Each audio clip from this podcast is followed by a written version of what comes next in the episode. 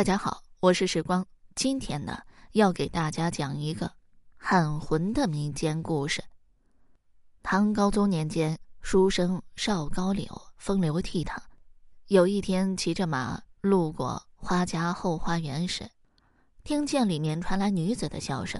那笑声听起来分外妩媚，就像勾魂曲一样，勾了他的魂魄。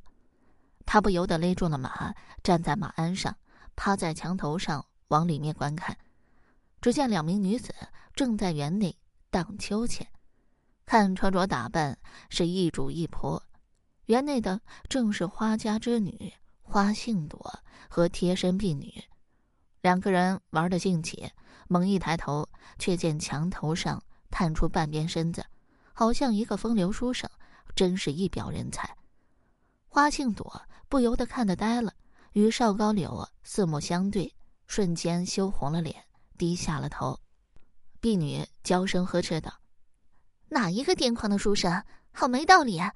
竟敢偷窥我家小姐，真是没脸没皮没羞没臊。”邵高柳心知过了这村没有这店了，厚着脸皮嬉笑了几声，自报家门，表达了爱意。花庆朵抬头说道。你如有意，可以到我家提亲。小女子还没有许配人家，待字闺中。邵高柳大喜，答应下来，恋恋不舍的离开了。第二天上午，他找到大嘴媒婆到花家提亲，谁知花父心中早有打算，想把女儿许配给赵参军的儿子为妻。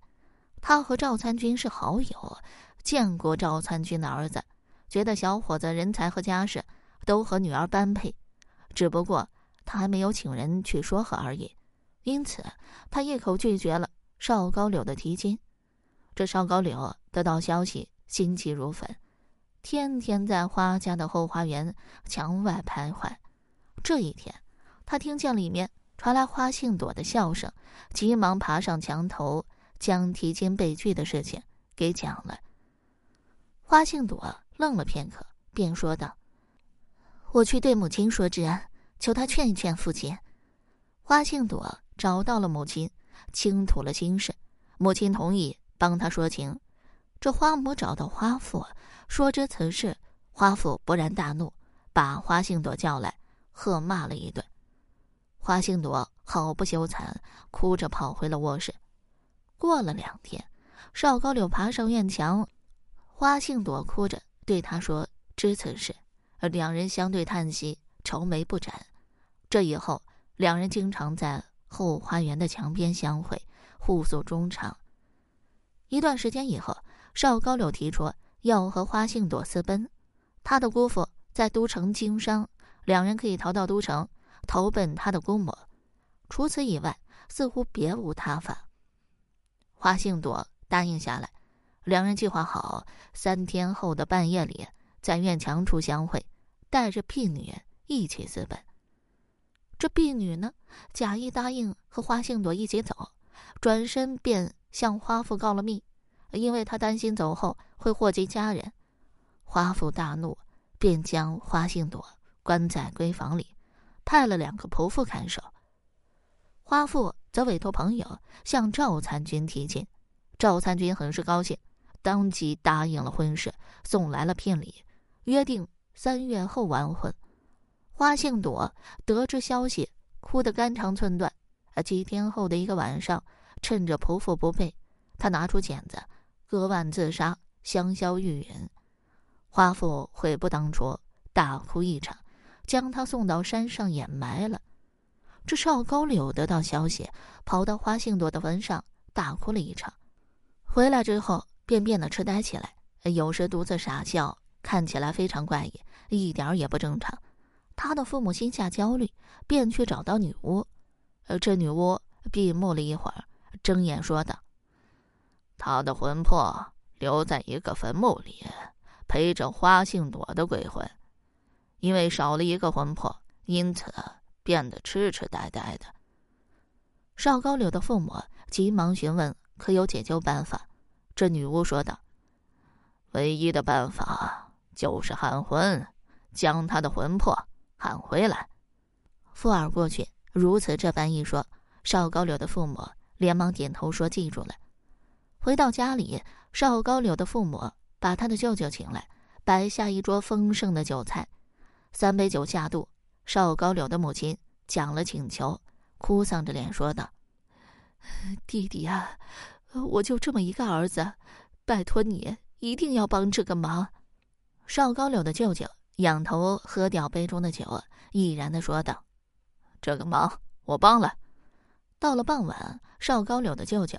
拎着一大块火纸，来到花杏朵的坟前，他把火纸围着坟墓摆了一圈，留下一个缺口，把邵高柳的一件上衣放在坟头上。他用打火石点燃火纸，火纸围着坟墓熊熊的燃烧起来。邵高柳的舅舅高喊道：“啊失火了，快跑！”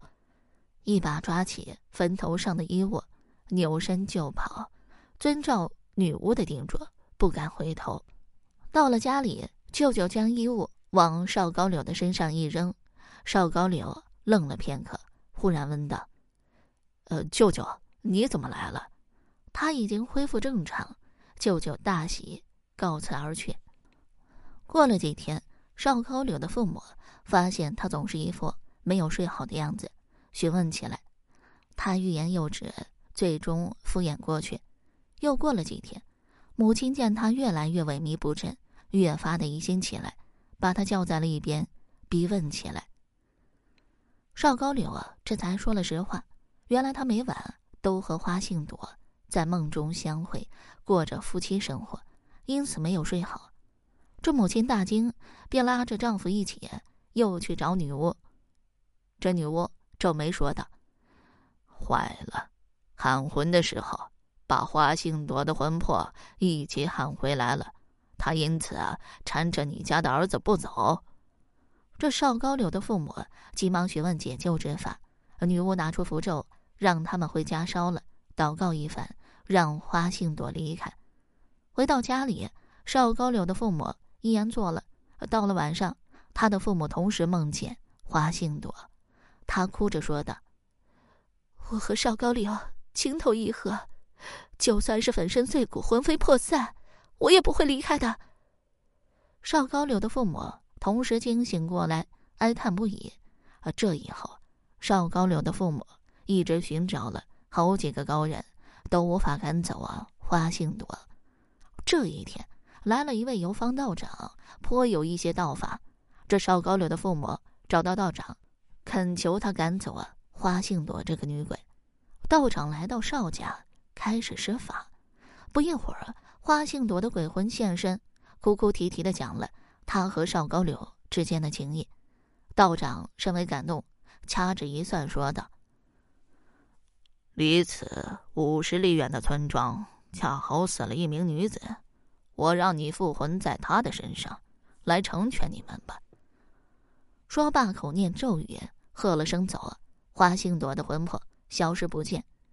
这病死的女子名叫米怀香，父母见她突然苏醒过来，喜不自胜。女子却说她叫花信朵，讲起了自己的身世。正在争执不休时，道长来了，讲了缘由。后来女子仍叫花信朵，认了米怀香的父母为异父异母，嫁给邵高柳为妻。这花家听说以后，赶来相认，花杏朵原谅了他们。仍以父母相称。这邵高柳和花杏朵生养了七八个儿女，两人一直活到六十九岁，同一天离世。好了，这个民间故事我就讲完了。如果你对其他民间故事感兴趣的话，点个关注，来个赞，我接下来还会为你讲更多、更加精彩的民间故事。